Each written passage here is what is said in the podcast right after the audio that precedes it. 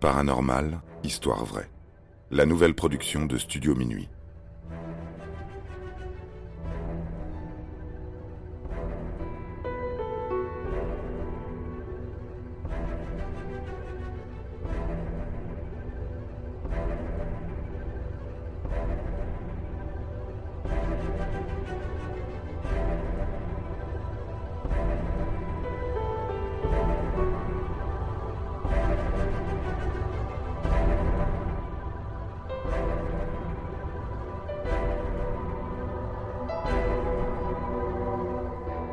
Les histoires fantastiques des voyageurs dans le temps.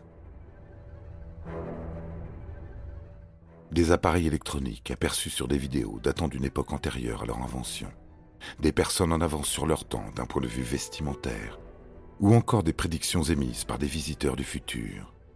De nombreux faits nous incitent à croire à l'existence des voyages dans le temps. Bien sûr, il s'agit souvent de simples canulars. Récemment encore, une vaste affaire de voyageurs du temps sur la plateforme de vidéo TikTok a défrayé toutes les chroniques. Tout est parti d'un utilisateur, Ravière. Un jour, il a l'idée de se filmer à plusieurs endroits de sa ville, Valence, pendant qu'il n'y a personne. Et ce, à tout moment de la journée.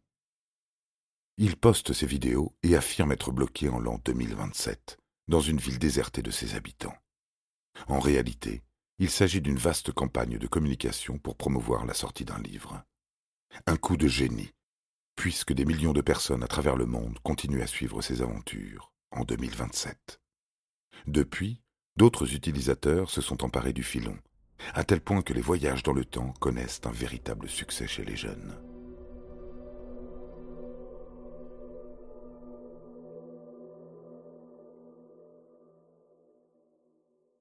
Pourtant, tout ceci ne date pas d'hier. La toute première expérience, dont le canular reste encore à prouver, est relatée dans le livre An Adventure, paru en 1911. Il est décrit par Frances Lamont et Elizabeth Morrison. Il s'agit en réalité de noms d'emprunt de deux femmes ayant vécu l'une des expériences les plus étranges de ce début de siècle. Cette histoire de saut dans le temps nous ramène nous-mêmes dans le passé, plus précisément le 10 août 1901. Annie Moberly et Frances Jourdain, les véritables femmes qui se cachent derrière les pseudonymes, décident de visiter Versailles. Elles sont originaires de Grande-Bretagne et sont toutes deux passionnées d'histoire. L'histoire qui suit est basée sur les événements relatés dans ce livre biographique. Tout commence par une très chaude journée d'été. Le temps est orageux. Sentant la pluie arriver, les deux femmes souhaitent trouver un endroit à l'abri. Un lieu où l'air serait un peu plus respirable, mais soudain elles sont perdues. Les extérieurs du château de Versailles sont immenses.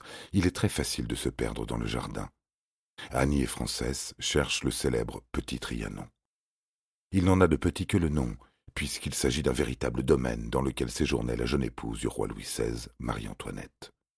Il est constitué d'un sublime jardin à l'anglaise, que les deux Britanniques, évidemment, ne veulent pas manquer. Mais faut-il encore le trouver, ce fameux Trianon? En chemin, elle croise la route de deux hommes dont les vêtements appartiennent plus à l'époque de l'ancienne reine qu'à ce nouveau siècle. Puisqu'ils tiennent des bêches, elle pense qu'il s'agit là de simples jardiniers vêtus à la mode d'antan pour mieux coller avec le décor. Ils portent tous deux un long manteau et un chapeau tricorne. Une attraction touristique qui prend un peu plus d'ampleur lorsqu'elle traverse le jardin. Il n'y a pas que les employés du parc qui sont vêtus de la sorte. Dans un cottage, elles sont surprises de trouver une jeune femme accompagnée d'une fille d'une douzaine d'années, arborant un costume suranné. Elles continuent leur exploration en direction d'un pavillon chinois, qu'elles pensent être le temple de l'amour. C'est une petite bâtisse particulièrement appréciée de la reine Marie-Antoinette. Lorsqu'elles s'en approchent, elles se sentent un peu plus oppressées. Plus tard, elles diront avoir eu la sensation d'être hors du temps.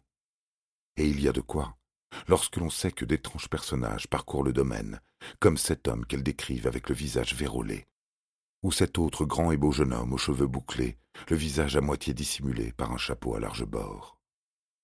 Plus elles avancent, plus les visiteurs reculent dans le temps.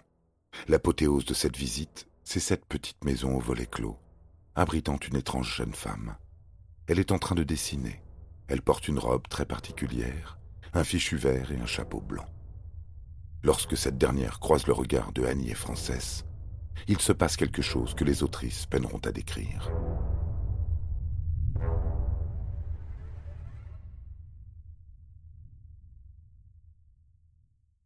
Finalement, elles parviennent à rejoindre le petit Trianon, très ébranlé.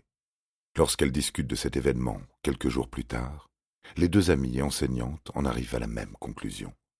La femme aperçue dans la petite maison ne pouvait être que Marie-Antoinette. Le plus étrange, c'est que les habits qu'elle portait étaient les mêmes que ceux portés à l'occasion d'un portrait peint par Wertmüller. Moins d'un an plus tard, Française Jourdain décide de retourner sur les lieux de cette étrange expérience. Elle se souvient également y avoir entendu une musique d'un autre temps. Ce jour-là, tout est normal, mais elle apprend d'un guide que Marie-Antoinette se trouvait bien au Petit Trianon, le 5 octobre 1789, un jour très important dans l'histoire de France. Les deux jeunes femmes auraient donc fait un bond dans le temps de plus d'un siècle.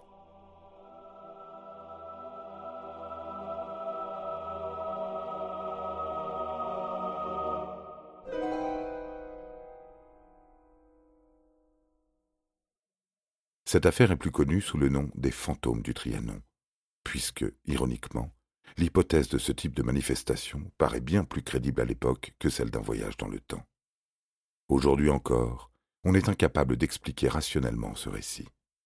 Puisque ces deux femmes appartiennent à un passé lointain, on pourrait dire qu'il s'agit d'une simple histoire fantastique qu'il ne faut pas prendre au premier degré. Une anecdote dans l'histoire qui, combinée à d'autres anecdotes, constitue les fondements d'une grande remise en question de notre perception du monde. Quelques années plus tard, en 1928, un nouvel événement ébranle notre monde moderne. À l'époque, il semble être passé inaperçu. Visiblement, aucun article de journal ne relate les faits. En revanche, grâce à la démocratisation des films à travers différentes méthodes de diffusion, nous pouvons mettre la main sur ce qui pourrait être la présence d'une visiteuse du futur. Une présence cachée, de quelques secondes à peine, mais qui fait encore parler d'elle aujourd'hui. Pour cela, il faut avoir en sa possession les bonus du DVD du film Le Cirque de Charlie Chaplin. Un petit reportage montre les images de l'avant-première du film au théâtre chinois Grauman à Los Angeles. Sur l'un des plans, on peut voir une femme marchant dans la rue, la main collée à son oreille. Elle parle et sourit, comme si elle était en pleine conversation téléphonique. Évidemment, le portable n'existait pas encore à l'époque. Ce mystère n'est encore qu'une anecdote et peut faire sourire, mais il a la particularité de ne pas encore avoir été résolu. Quelques hypothèses sont émises, bien sûr. On parle de l'ancêtre du sonotone, voire d'une simple poche de glace appliquée sur la joue pour calmer une rage dedans. Et en parlant d'un autre mystère non résolu, connaissez-vous l'histoire de celui que la toile surnomme le voyageur du temps hipster? Il s'agit d'un homme vêtu d'un t-shirt floqué, portant des lunettes de soleil et tenant ce qui semble être une caméra portative. Le plus surprenant, c'est que la photo n'est pas du tout truquée et qu'elle date de 1941. En vérité, cette photo prise du pont South Fork au Canada est à classer parmi les centaines d'autres photos montrant des individus portant des habits ou des objets qui ne correspondent pas à leur temps. Ensuite, notre propre perception fait le reste.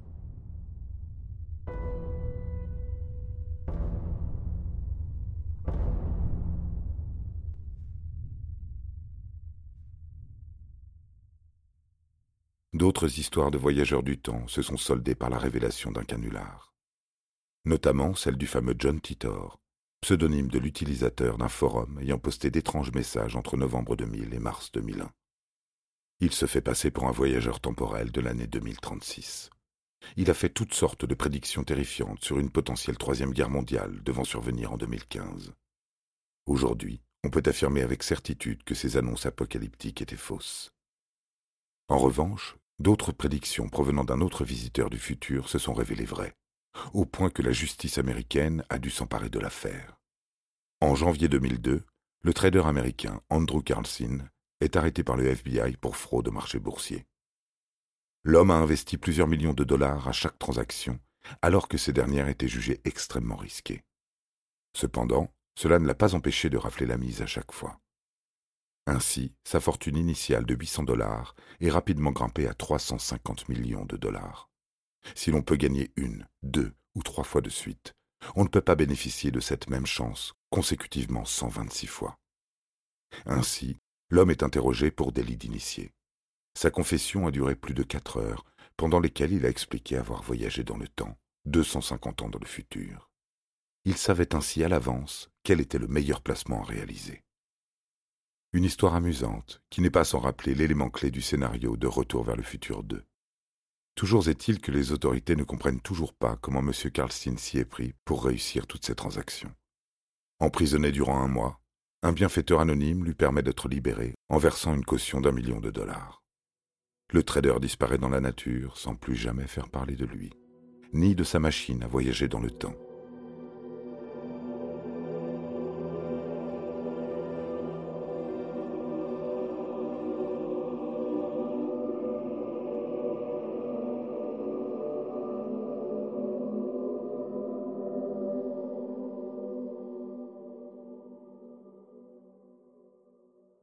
Jusqu'à preuve sérieuse du contraire, les voyageurs du temps appartiennent toujours au fantasme d'auteurs de science-fiction. Certaines histoires sont trop fascinantes pour ne pas être crues. Par exemple, si un jour vous vous promenez au Vatican, essayez de vous faufiler dans les couloirs interdits de la bâtisse. Vous tomberez peut-être sur le fameux chronoviseur, cet appareil mythique inventé par le moine bénédictin Dom Pellegrino Ernetti. Vous y entendrez des voix du passé, comme celle du dramaturge Ennius, et l'enregistrement, en l'an 169 avant Jésus-Christ, d'une de ces pièces supposées perdues. À moins que vous ne préfériez les passionnants discours de Cicéron, bien sûr.